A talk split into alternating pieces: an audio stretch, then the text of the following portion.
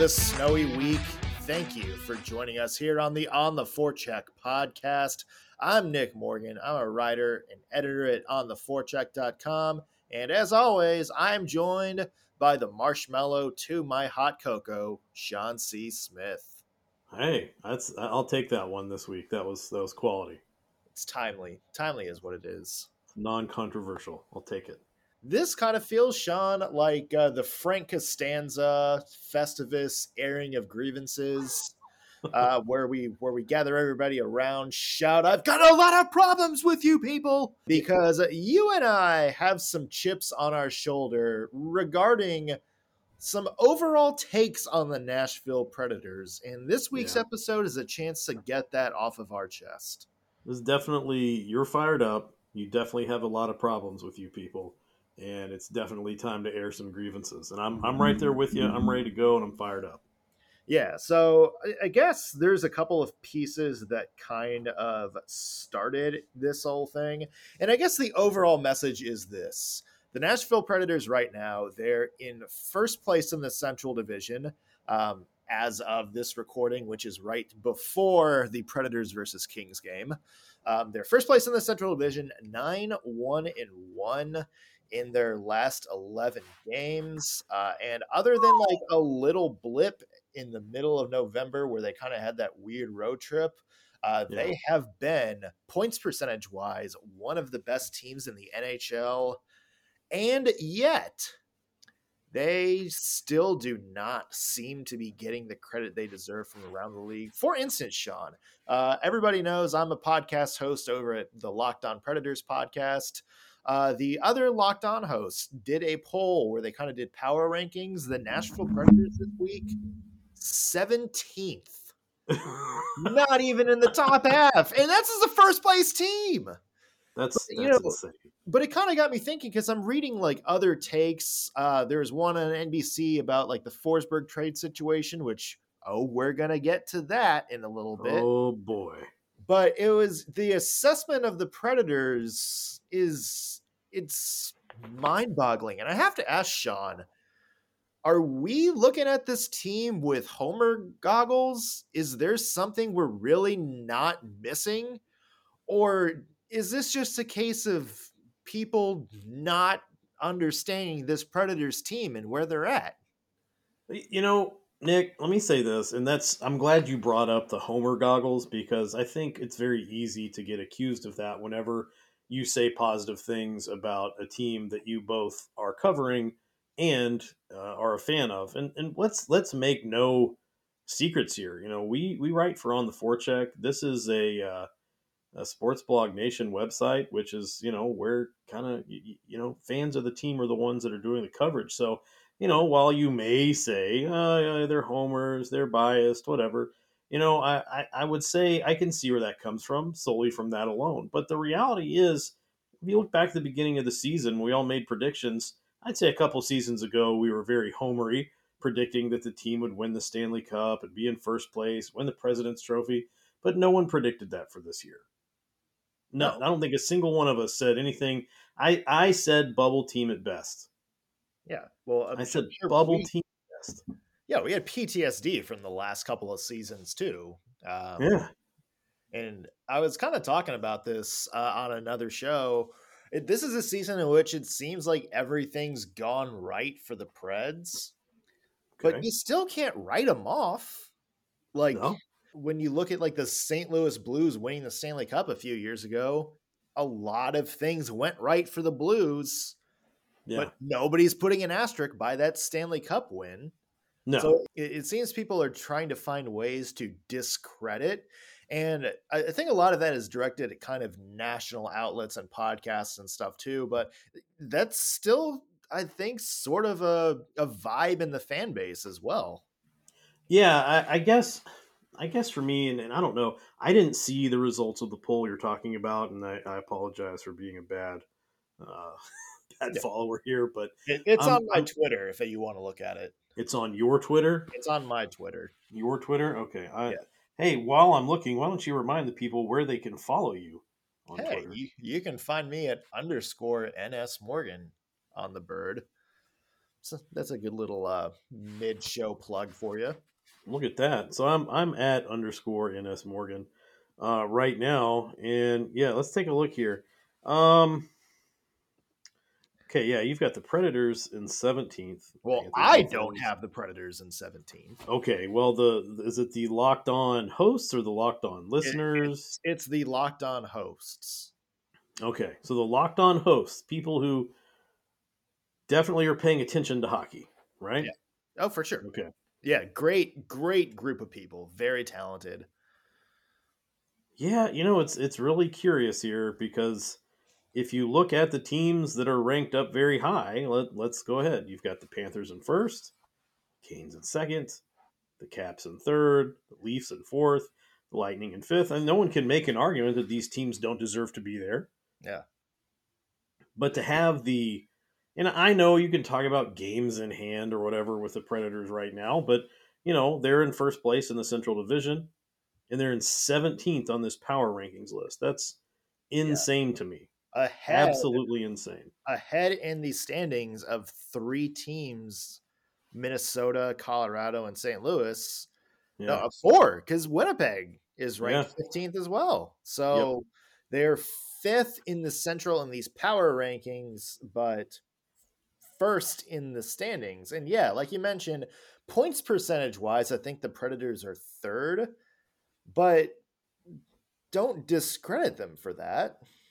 And I think I think maybe that's the case, but I, I don't know. It's you, you take it beyond that too, and and I know that not everyone who's going to be listening to this podcast and is a fan of the Predators is is also, for example, a fan of the Tennessee Titans. But I think it's a very similar problem, and and if I think about it, um, you know, trying to look at it as a global issue, maybe not global, but national issue.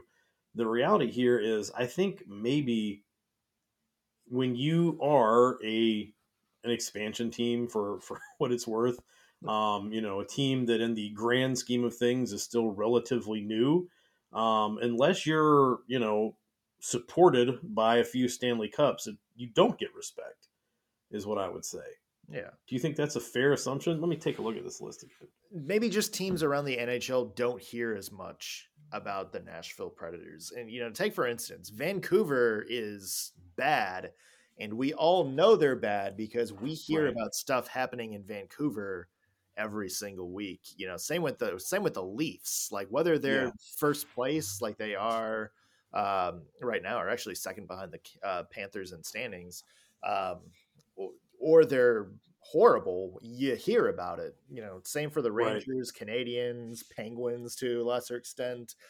Yeah. Nobody really hears a lot about the Predators. And I was having a conversation. Uh, we had a guest on our uh, another podcast I do recently, and um, you know, we we were talking about how how kind of the Predators' place in the standings. And um, they were doing some research. And it's like, yeah, I was researching this. Like, I was going through the Predators' past couple games, and I was shocked to see the Predators in first place because I didn't hear, I haven't heard anything about them turning a corner. I thought they were still in rebuild mode. Right. And and I think it's it's surprising when you hear people say that, but I I have to remember too, and this is you know, I work with a lot of people um, that are Predators fans, and so I think when I talk to them that they are paying as close of attention as I am to everything, and what I find out really quickly is that they're not. Yeah. Um, and is, so is if PK Subban still on the team? yeah, Yeah. Subban. Saban? Yeah, is he still is he still playing? Subban. What Is he about what about Pekka Rinne? yeah Pekka Oh, we, we love Pekka Rinne. Yeah, big time Pekka Yeah. Fan. Yeah. Um, so I, I guess maybe there's an element of you know you take a team from what you might call a smaller market, you take a team from what you might call a non-traditional market, and then you a, a lot of noise was made by a lot of people at the end of the season. You know that they were going into quote unquote the competitive rebuild, which are words I believe Poile took back, and Yeah. that's what Well- got well, He reported. saw the mess those words caused across the Yeah. NHL, so he's like, ah, let's rephrase that. Yeah, let's backpedal a little bit here, and, and I don't blame him. You know, it, it it it sent a different message than I think he intended. I think he was trying to say we're going to be retooling some things, but we hope to be competitive, as opposed to ah, we're going to rebuild, but we're also going to win a few games. That might be nice, huh, fellas? But, uh, you know, that's the la- when you when you have a team like that, you only hear really big things. And so if they're quietly putting together a solid season, that doesn't really get out. You know, if if Pekka Rinne scores a goalie goal, everybody knows about it, Oh, and yeah. everybody pays attention for a few minutes. But you know, past that, unless there's some kind of awful or wonderful thing that happens, um, I guess nationally, or really, dare I say, internationally, huh? Uh, because we've got to remember Canada here. Um, but internationally, it's not getting as much publicity as as we would think it would be getting because we're the ones sitting here covering it, following it, paying attention to it.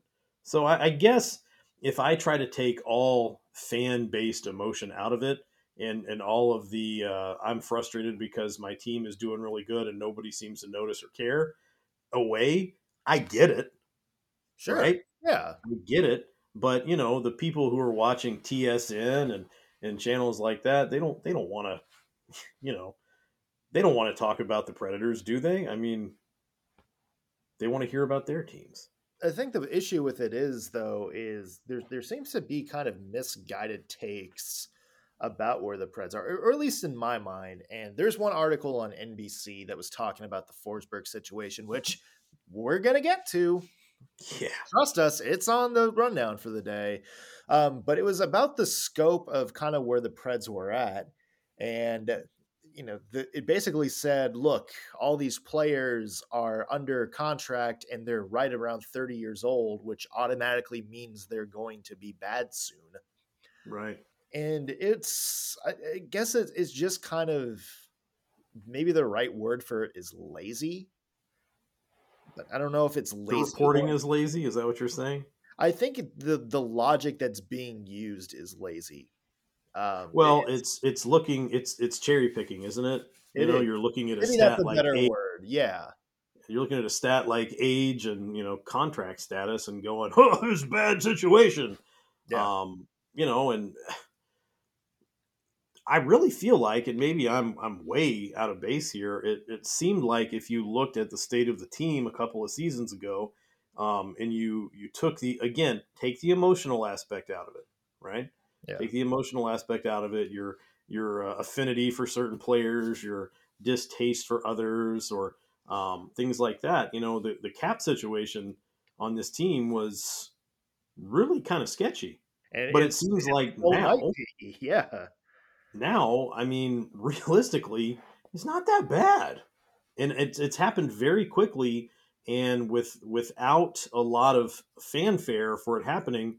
You know, I was I was talking to, to Alex Doherty on on a different podcast that we do together, and you know, he said he's like, you you can sign Forsberg, you've got room for that now. Yeah. You can you're already paying him this much. You add a few more million to it, he gets it. It's not a huge deal. It's not a big impact. And and realistically, there are some large contracts, but they're not contracts, at least in this season, that look terrible. Whereas maybe a couple seasons ago it was a big question mark and a head scratcher, right? Well, let- let's talk about the Forsberg situation then. Yes, let's. Uh, because he's really good. I don't know if you've noticed that, Sean. Uh, Um, you know, I, I looked at his age and I looked. No, yeah, I know he's good. Yeah, he's he's three years away from turning thirty, so he's probably got another two years left of him before uh, the Yeah, lower back pain just destroys him. Oh, I was gonna say I, I just got off the the post morning skate media call uh, earlier, and they we talked to Alex Carrier, and he was asked about watching Filip Forsberg play, and he used the the term magician to describe him. So, um, just I really like that. He said he's a magician. So, Yeah.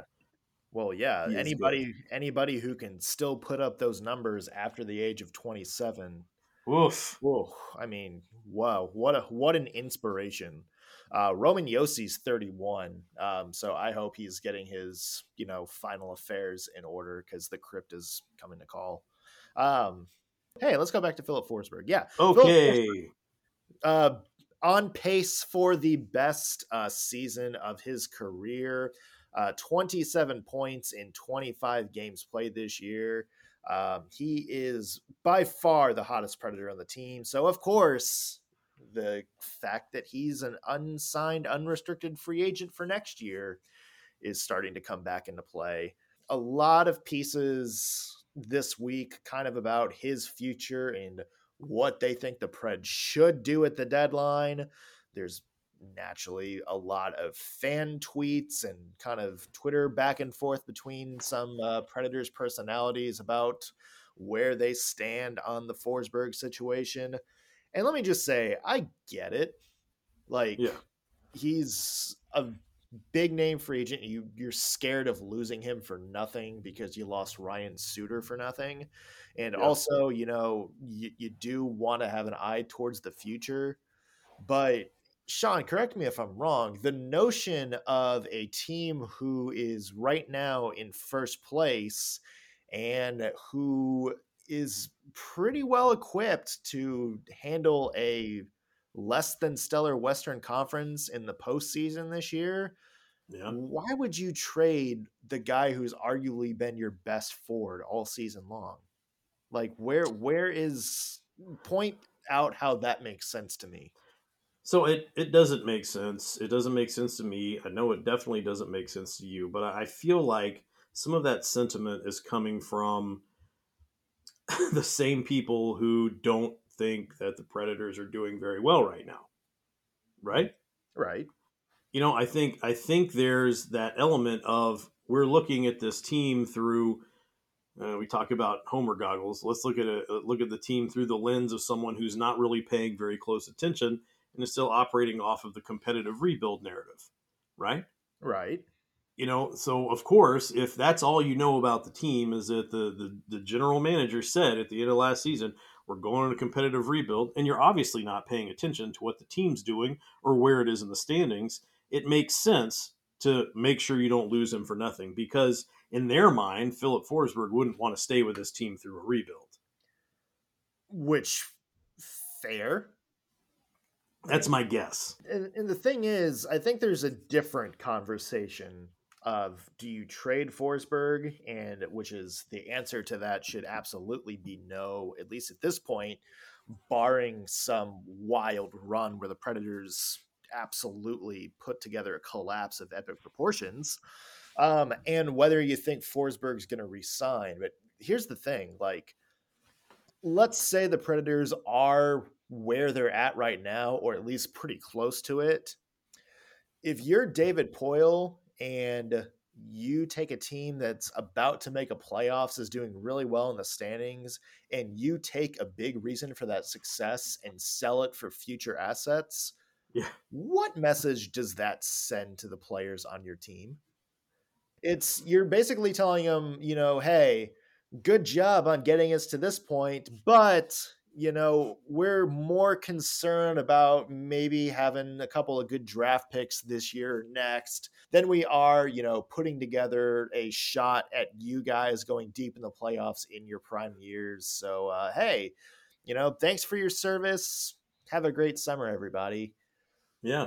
That It doesn't make you a f- forward-thinking GM. That makes you the Arizona Coyotes. Ooh. Ooh. I mean, am I I don't know wrong? Like, is is am I wrong in that? No, you're not wrong. You just you said some really ugly words out there, and I, I mean, you know, this is a family show, Nick. I don't know, but here's here's the thing. Um, if you look at the success of this team this season, one of the biggest things it's based on is that everybody on the team is bought in and they're playing for one another. There's a next man up mentality that has become incredibly impressive, especially considering that the team dealt with injuries through last season as opposed to COVID, and now is dealing with COVID this season and dealt with COVID in a pre taxi squad world with resounding, outstanding, stupendous success um, before things got paused for Christmas. And if the team's found success with that, and John Hynes has built up all of this, all of this capital with his team, where they they trust him, he trusts them, they play hard for each other, and you you even see Hynes now fighting for them when there's calls that, that are questionable on the ice, and then you trade away someone if you're in, you know, making a run at the playoffs at that point. you trade them away. You, all that's gone, and you're essentially through that one act, you are blowing up the team. You know, and that that hurts you later on because yeah. you're going to be it, hard pressed to get people to buy into what you're doing we've talked about that all year long about how you finally got players to buy in and believe in this team. And then right. if you make a trade, even if it's for, look, future reasons, or we're concerned about not being able to resign him, we don't want to use him for nothing or lose him right. for nothing. Yeah, like that's that says, well, thank you for buying in, uh, but we're not buying in on you. So that's exactly right. You you lose the entire room at that point. Yeah, so it's you lose every player that that puts on the uniform, and I'm going to say that entire coaching staff as well. Here's like one final question, and I think you and I both probably have the same answer. There's no way David Poile's entertaining a trade for Forsberg, right? Like he, we, we can say he's off the the market, barring barring the Predators falling off a cliff. Hmm. Well, you know, here's the thing I don't think he's necessarily not having any conversations with anyone. I mean, he's the GM of the team. He'd be crazy to not. I mean, if there's some kind of outstanding deal out there that outweighs the negatives, I mean, surely he'd want to know about it, right? What? Well, what would that be?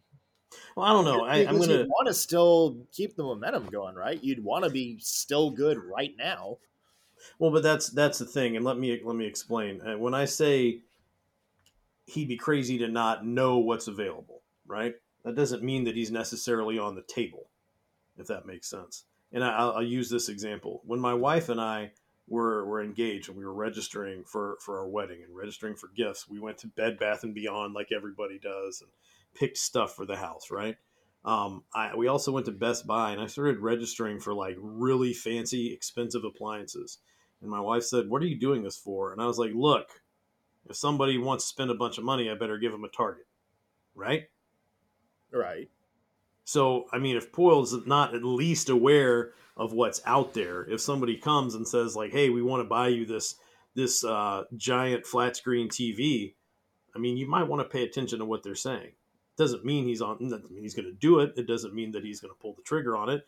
But it, it, it doesn't even mean that Forsberg's really available. But he'd be a bad GM if he weren't listening okay, from that point of view, I can see what you're saying. Yeah. I, think I think the point I was trying to make is he's not going to actively shop Forsberg. Right. Right. right. Okay. It's not a yeah. situation where Forsberg's going to be like, hey, this guy's on an expiring contract. We're going to sell him to another team for a first round pick. Right. Yeah. Okay. No, I no, no, no, no, no. I, so, I okay. that's not so what's we, going on. So maybe that was my fault for not wording that question better. But okay, so so we're on the same page about that. One hundred percent, yeah. Uh, there's a couple other players we want to talk about. Another big topic of conversation has been uh, awards, even though it's the beginning of January, uh, including Tanner Jeannot does he deserve to be in consideration for a Calder Trophy win this year? Uh, that's that's a lively chat. But first, Sean, guess what time it is? Oh, let me see. Um, is it pudding time? Uh, it can be. Oh, sounds wonderful. All right, all right. It's trivia time. Uh, oh, that makes more sense. Yeah, yeah uh, not as delicious, but always as fun. Um, Sean, today's questions are about the wonderful men of the Predators who have worn the letter C on their chest. Okay. Uh, this is a captain's question. Okay. There have been two Predators who have officially been named captain of the Predators for only one season. Oh. Just one season. Can you name the two? you're going to get a second to think about it. Hold your thought. Come up with your list of guys. Give me the answer in just a second. All right, before the commercial, Sean, I asked you who were the two Predators players to officially be captain of the Preds for just one season. Okay, so I, have done a lot of thinking, and Usually, you ask me questions. I, I don't know if we've kept track of like how many of these I've gotten wrong, but it's got to be most of them. Oh, um, fine.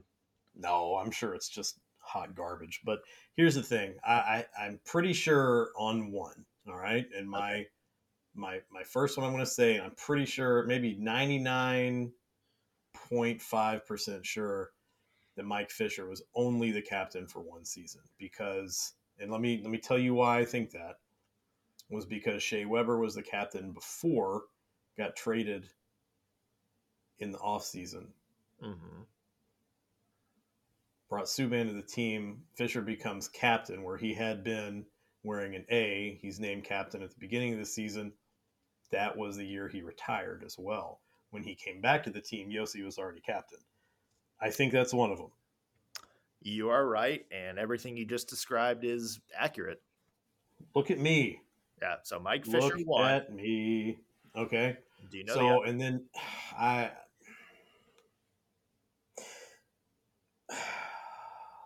Was it Walker? It was not Scott Walker, although he did wear the C for two weeks, but he was not the official team captain. So he was. So why was he wearing it then? Uh, because Greg Johnson, Greg Johnson got hurt uh, Scott okay. Walker wore the C for two weeks. I don't know why they just go three A's, but they kind of gave Walker the C, but he wasn't the official captain. Okay, because, that was because Greg Johnson came back and then was, was... captain again. It is Mr. Kimmo Timonen. Oh. Way back in 06, 07. Kind okay. of a similar situation. So Greg Johnson was captain. Uh, he was uh, either released or was a free agent after 2006. Mm-hmm. Kimmo Timonen became the team captain, uh, led the Preds to what at the time was their best uh, season in team history. And then at the end of the season is when the whole Blackberry Gate thing happened, and the Predators were being fire sold, and Kimmo Timonen got traded to Philadelphia. Aha. he was only captain for one season. Hmm. Well, at least I was half right. Do I get half a point? You do. All right. You get points. It's we'll we'll give you a point for each right answer. How about that? If that, that sounds good. That, that sounds nice. better. Yes. Um, you know, speaking of points and awards and all that fun stuff, the big one that's been flying around, um, thanks to a, a, post from our buddy Kyle Perkins, has been Tanner Jeannot in the Calder race. And I guess to to Kyle's uh, credit, this was a conversation that had kind of been brought up by Chris Mason and Willy Daunic before. But, you know, Tanner Jeannot, sure, in the Calder race? Yeah, I mean, like, and and here's my thing about it is I'm very very happy that Tanner Jeannot is in the conversation. I don't know if he's going to win it. I probably won't win it, barring something wacky. But I'm glad that he's in the conversation. No, I'm I'm glad he's in the conversation too, and I think I think the problem with, again, if you're listening to this and you're not on Twitter, this is probably where 98% of this conversation yes. is happening. But, but my, my good friend, my, my fellow Kentuckian, Kyle Perkins did, he posted, uh, basically it was like a stats picture comparison thing just with some stats. And I don't think he ever intended to say that Tanner Jeannot should be the front runner for the Calder. No, um, no but it no. was taken that way by a lot of other other teams' fans, um, specifically uh, Red Wings fans. And I don't want to take anything away from their player because, man, uh, dude's legit. But you know, the reality is, saying that someone is worthy of mention in the discussion is not the same as saying that your player should not win it. And I think that's why it's been frustrating. Is I don't think his intention was ever to say nope, this guy should win it hands down. You're wrong. Your guy sucks. I think what he was saying was, hey, look, here's a guy who's definitely an incredible story in the first place.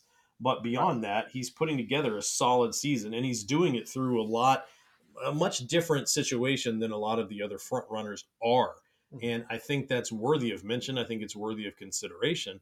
But I, I certainly don't think that means that, that anyone's saying, nope, he should be the winner hands down. But at the same time, you've got to fight for your guy, right? Sure. Yeah. you know, if if someone's in the in the conversation, make your case for him. I mean, he, may, he still may not win, but just because he's uh, a third line player, just because he has fights, just because he does other things that you know your top your top line elite scoring machines don't do, uh, doesn't mean that he, he shouldn't be talked about at all. And, and hands down, should he be in the conversation? He should definitely be discussed. Is he going to win? Well, that would be great, but probably not. And and I think that's I think that's okay to still make a case for a player on your team, yeah. even if they're not the front runner. And I don't think other other fans or fans of other teams and other players should get their feelings hurt by that either. I mean, well, what, what do they want us to do? Well, let, let me let me backtrack on that for a second because I don't think um I, think it kind of got to a thing where it was maybe misinterpreted a little bit. Um and to be fair, I don't think it's just a Red Wings fan thing. I think if you did something like that to a member of the like Toronto Maple Leafs, you'd also get the same reaction. I think it's just each fan base has its own section of dumb fans who get very vocal when they take things the wrong way. Um, here's the thing about Jeannot, and this conversation came up before. Um, I believe it was Chris Mason on Twitter who kind of vouched for him.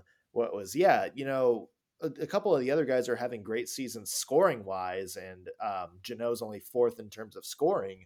But find somebody who does what Tanner Jeannot does among that group. He's like a, a different type of player. And sure. I think that was more of the conversation is, hey, let's not discredit Tanner Jeannot um, because he's not necessarily you know the first round like a first line guy, but right. he's you can't argue he's been one of the more valuable rookies to his team.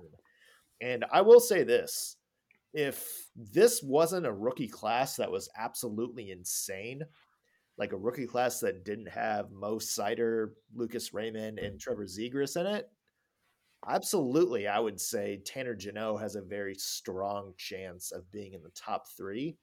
I just think this year, Zegras, Raymond, and Seider are a different type of rookie player. I mean, well, they're, they're, they're they're having an impact on their team, yeah, uh, on their respective teams that you know I, I equivalent to Auston Matthews almost. Sure, and, and a lot of those teams, you know, I think about the Ducks specifically. Yeah. I mean, we're essentially just you know just uh, dangling on the edge of the cliff there.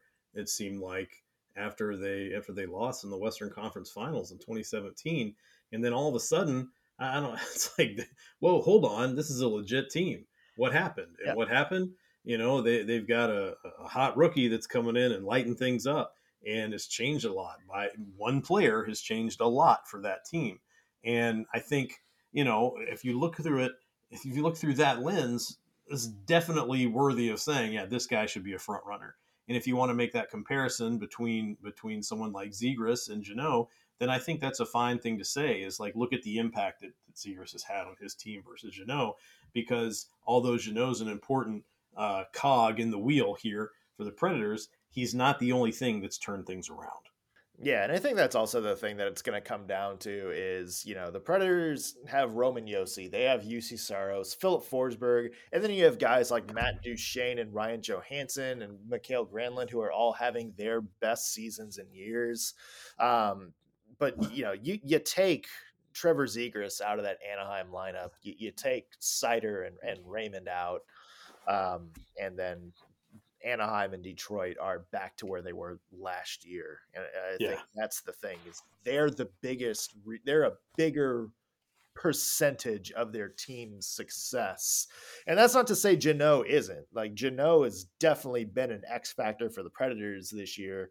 If you don't believe me, look at those two games uh, right before the Christmas break where half the team had COVID, and he was playing 25 minutes a night yeah. You know, he he is definitely a big reason for the Preds' success. I just think that those top three in the Calder race are bigger reasons for their team's success this year.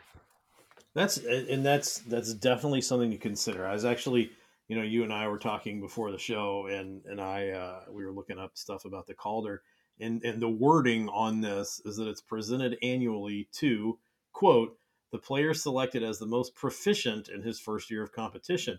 And what's interesting is is you and I have been talking about it in a little bit different terms, haven't we?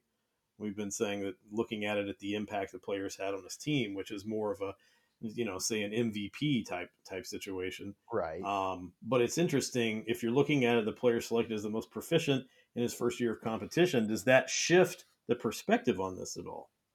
Yeah, it's kind of it's kind of that weird debate and sort of that one that we had with uh, Roman Josi when he won the Norris a few years ago. It's yeah, yeah there, there's players who have had better seasons than him that year, but his season was the most impactful to the team and you, right. you know you kind of saw it all around when you kind of looked at the whole scope of his game um, yeah and so it's it's it's that weird debate that always happens with MVP trophies it's like okay are you going it to the player who's literally the best player in the league like the most impactful or are you giving it to who had just the best individual season so it's an interesting debate, and it's going to be interesting to see uh, how voters sort of interpret that at the end of the year. Yeah. Um, uh, now let's let's stick with the hardware talk, Sean. Okay. Um, Juuse Saros in the Vezina conversation. Um, it, it, seems like, well, at the very least, he should be a lot higher than sixth place this year. I agree with that. Uh, yeah, that, I think when you go back, you know, let's let's be realistic here and let's let's look at what we were saying earlier about the team in general not getting the respect we you and I are saying it deserves. Mm-hmm. Um, you know, the Vezina Trophy is voted on by the general managers. Um, and so to me, it seems like, you know, if, if you're looking at it from that, that lens again, that it's going to be harder for someone like Juuse Saros um, to kind of get as many looks as someone from a bigger team would. Is, is that way off base? No, I don't think so at all. Um, and I also think the thing hurting him is that um, the shutouts aren't there, and that seems to be the sexy stat that everybody, uh, that all the voters immediately gravitate to. Um, yeah. But I mean, his stats are certainly there to put him in the conversation. Um, on goalies with 20 plus starts. He's um, fourth in save percentage. So, you know, he, he's definitely making an impact when he's on the ice. Um, you know, I, I don't know if he's going to be top three this year just because there are a couple goalies, mainly Jack Campbell and Igor Shesterkin, who are having just video game type number years. Yeah. Um, Tristan Jarry in, in Pittsburgh, who God, I remember when everybody was like, "Oh dear God, we got to find a different franchise goaltender than Tristan Jarry." So I don't know if Saros is going to be in the top three this year. But that being said, Sean, I think I can safely put him in the category of, I guess, elite goaltending, like elite goaltenders. Because I mean, this is the third year in a row that he has been, you know, way above average in terms of goaltending. So yeah, at the very least, hey, franchise goaltender. Yeah, he's got to be he's got to be in that. I want to say conversation, but he's got to have that kind of tag attached to him at this point. Yeah, and it's something. Echelon. It's something. It's something that we. Yeah, I like that the echelon. It's something that we in Nashville at least have have known about, and it's something that I think has gotten a little bit of traction outside of Nashville as well is that, and I, you know, where I think a lot of it comes from, honestly, is because he is shorter, and people like to talk about a short goalie. So when you have a short goalie uh, performing above average like that, and much less um, at the top of the game, uh, it's something that people take notice of. Well, in the same vein, uh, Roman Josi and the Norris Trophy. Uh, a lot of people are kind of pointing out that he's having a better year this year than he did when he won the Norris. Um, the stats line up so far yeah. with, with, that assessment. Um, yeah, and this is another interesting one, Sean, because there's just a couple of defensemen besides Josi that are just having so like wildly good seasons that it's like going to be hard to tell like you know, you know, we know Roman Josi's good. We know he is having a hell of a season and, and what he means to this team. But is he like one of the three best defensemen this year?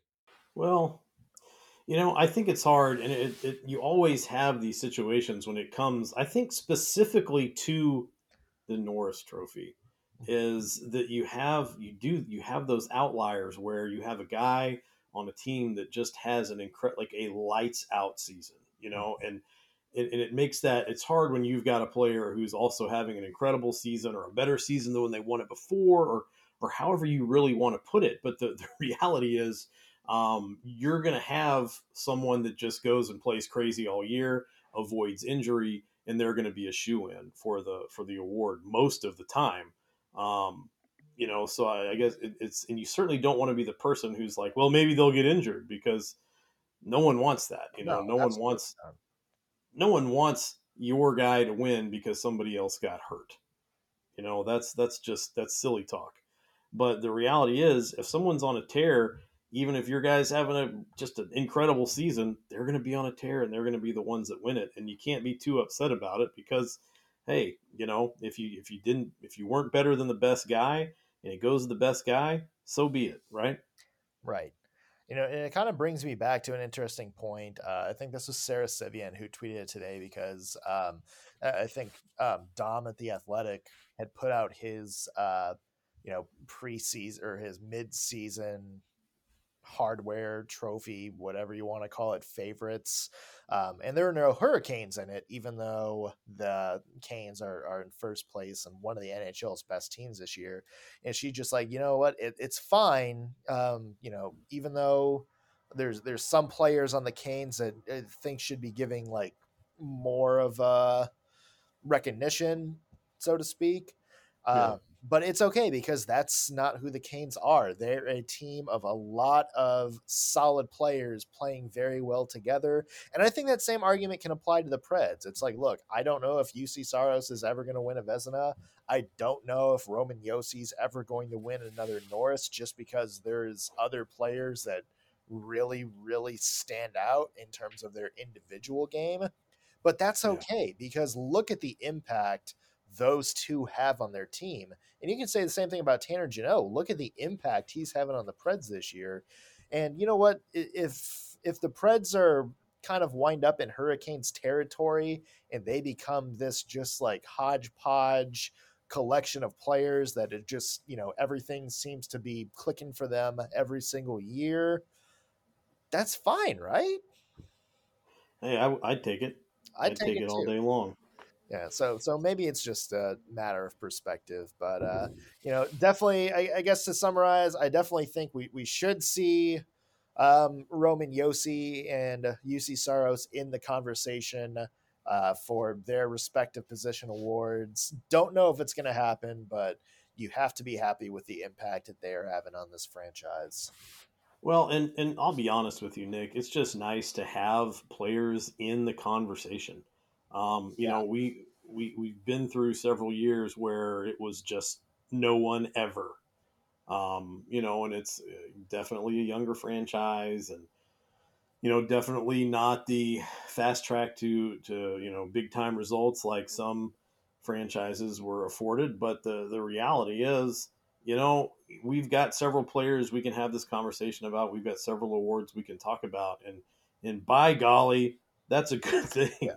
Um, you know, we are not even mentioning the fact that the Preds have another rookie that is higher on that that list for the Calder than Tanner Jeannot. Yeah, that's Alexander Carrier. So, you know, it's it's crazy that we've had this whole conversation for uh, however many minutes about all this variety of awards. And we still haven't even mentioned all the guys that are actually in contention for them. So, yeah, yeah, Carrier is another interesting one. Uh, that's that's a, that's a different conversation because I think his game has been a little bit more subtle than just scoring a lot of points, and I think that's what attracts some of the voters. Um, but hey, Barrett Jackman won the Calder Trophy one year. So did Tyler Myers. So hey, yeah, maybe Carrier will be uh, standing on the podium at the uh, the end of the year or whatever socially distance award thing we're going to be doing. Yeah. Well, Sean, it's uh, snowing outside. It is. Uh, this, this is the got... most snow in a couple of days that I can uh, recall in Middle Tennessee in quite some time. Um, yeah. Even though I'm enjoying it from afar, that got us thinking. Uh, what is your favorite snow day memory? Oh wow, Nick, that that makes me nostalgic. Well, that was um, the point of this whole thing. Like I was expecting like nice little like fuzzy memories, like the the entire like scene of the movie and uh what what you call it? What was that movie you were just talking about? Oh, a Christmas story. You know, like how yeah. everything's got kind of like that old school haze over it, like yeah, happy piano music. Oh man, well, you know, it's it's funny because you know you talk about snow, and I lived the first half of my childhood in, in the Bay Area of California, and of course, there's no snow there at all.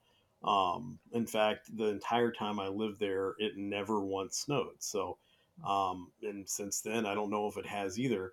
And then we moved to Kentucky, and of course, it snows in Kentucky. And Granted, it doesn't snow a ton, and it doesn't snow quite often. We did have a pretty big blizzard once, and we were there, and a big ice storm. We got stuck in the house without power for a week and, you know, had to cook things on the fire. And it was, you know, we're yeah. using water that we'd filled up before it froze and all sorts of cool stuff. But I think my favorite, my favorite snow memory, and I'm going to go with pure childhood nostalgia here and not like um, adult grown man. I have kids and they played in the snow and we had fun.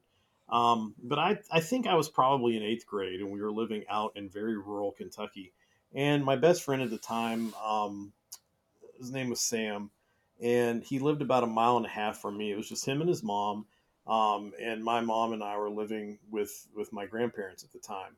Um, and I always remember Sam when we were younger, and I would go visit because my grandmother sold eggs, and little Sam would walk from his mom's house to, to buy eggs from my grandmother and take him back, and that's that's how they knew him. So when we were the same age, and when I moved there, hey, remember this kid? You guys are the same age. You should be friends, and we were. Now the cool thing was Sam's driveway. We were kind of down in a holler, if you if you will, um, but Sam's driveway was down a hill. Um, and the hill that that was his driveway ended um, and went flat right about on top of a little flat bridge across a very small creek. Not one of those big tall bridges, but just a little cement bridge with culverts uh, underneath it. And uh, we decided after I walked a mile and a half to his house in the snow um, that we were going to take his sled, which was had the actual you know like rails on it and everything, and we were going to go down that hill and try to shoot across the the uh, the bridge because we thought we'd get some good speed um, because everything was covered with ice underneath the snow.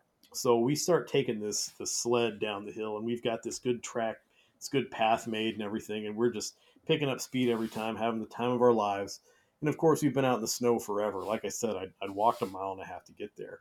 And one, at one point, you know, those sleds they're steerable, and uh, I don't know what happened. We were both on it. I was riding the back, and I think I must have pulled on him or something, and his arm turned, and just the sled just went just off to the side a little. We hit a rock and it just shot us both off the side of that bridge and straight into the water. And, you know, it was probably 25 degrees outside. We were freezing. We were soaking wet. I mean, we were head to toe wet already from the snow, but now we're just soaked to the bone. And uh, we didn't really know what to do. So we walked back to his house, and his mom was like, Boys, what happened? I'm like, well, we were sledding and we ended up in the creek. And she's like, You guys have to be freezing. She's like, Let me dry your clothes. And I was like, uh, Ma'am, I don't, I don't have anything else to put on. And you know, I'm a, I'm a I was a huskier boy than my my very slim friend Sam, and she was like, she's like, I don't think Sam's clothes are gonna fit you, hun. And I was like, yeah, I don't know what to do. And she was like, look, here's a quilt. Go in the bathroom, take off your clothes, wrap up in this quilt, and go sit by the fire, and I'll dry your clothes. So we end up. I end up sitting buck naked, wrapped up in a quilt in front of the fire at my friend's house while his mom dries my clothes. Now you're probably thinking, well, that probably wasn't too bad. She just threw them in the dryer. No, no, she didn't throw them in the dryer. She dried everything out in the air. So she had to dry the my clothes by the fire. So it took quite a bit of time to get my clothes dry. And by the time everything got dark, and everything kind of started shutting down. Where it was like, I don't think you need to be walking home in the in the pitch black darkness and uh, 20 degree weather. Um, we decided that I probably just needed to spend the night. So his mom called mine and said, I think Sean's going to have to stay here. His clothes got wet and they're drying. So it was definitely an experience. And, uh, you know, uh, unfortunately, not to bring things down, but my, my friend Sam's life was cut fairly short. And so that's one of the uh, really great memories I have with him. So oh. that's one I'm always going to hold on to and one I always think about anytime we get snow. How about you, Nick? that was sweet. Uh, I was going to make yeah. a joke about you uh, naked by a fire uh, yeah, I, I, didn't want to ruin that that sweet ending. Uh, so, well, I appreciate that. Yeah, so th- we'll say that for another day. Um, so I, this is, I think, either back in 2003 or 2004. I can't really remember, but do you remember that year um, where we just had like three weeks worth of snow? Yeah, it was like it snowed, um, and then like it was cold for like a week, so none of the snow melted. Yep. And then, uh, like, right when it was like starting to melt and roads were getting clear, it snowed again. Yeah. Uh, so, I so I was that. out of school for literally like two full weeks at that point. Uh, fantastic because you know anybody who grew up in Middle Tennessee knows that snow days are rare, and uh, it it's only really works if you go to country schools or like county schools where you know all the like the country roads are the ones that aren't being cleared so they have to shut down the entire district. Um, so we got two full weeks off. But the thing about me when i grew up in franklin uh, our house was on top of the tallest hill in the neighborhood. So yeah prime sledding time. So uh, yeah. all the all the kids who lived in my neighborhood would come at the same day every single morning with their sleds uh, and we made a day of it. So like we like packed our house we did a thing uh, where we would try to go down our hill and then there's kind of like a little drainage ditch that lets you like slide over the road and then my neighbor's house is on a hill but it goes like downhill. So we would go down my hill across the street down their hill. So it was like this giant like challenge thing. And we went like a, all out trying to make it happen. Like, like an we, incremental like downhill. Like you go downhill, you go flat, then you go downhill again. Yeah. And of course yeah, you, like that. You need speed for that. You need a lot of momentum. So we pulled out all the stops. You know, we had the WD 40. We were like, we were like building like ramps at the bottom to like launch and see if that gave us a running start. Uh, we were like kind of like packing snow like trying to build like ice across the road which as as a older driver now i can assure you was probably a terrible thing to do in your neighborhood uh, but no one no one uh, said anything about that at the time and then yeah, and then go down their hill. Um, and that was that was like our day for two full weeks. Because uh, yeah, that was uh, Franklin Special School District was out for like uh, I want to say it was like a Wednesday where it started snowing. We went home early. Uh, it was canceled for like the entire next week, and then it was like Martin Luther King Day was like the yeah. Monday after that. So it was almost like two full weeks of just doing like nothing but snowing. But yeah, we, we would do that in the morning. Everybody would go home for lunch, you know, have a big pot of cocoa, some popcorn, something like that, and then all uh, get together at night and do the entire thing all over again. And yeah, I would say that was probably my best memory of snow. Better, better than the uh, the ice storms of 2015, where I had to drive it to work at two in the morning. Uh, in that every single day. That that doesn't sound like a good memory. Uh, it was not. Yeah, Sean, why don't you let the uh, the wonderful listeners know where they can find your work? Of course, you can find me at On the Forecheck. Uh, it's www.ontheforecheck.com. Um, and I am trying to, my goal this season in covering home games is to put out a, a reaction piece um, where I take a closer look at several game elements after each home game that I, I cover. Um, I'm also, of course, on Twitter at SCSOTF.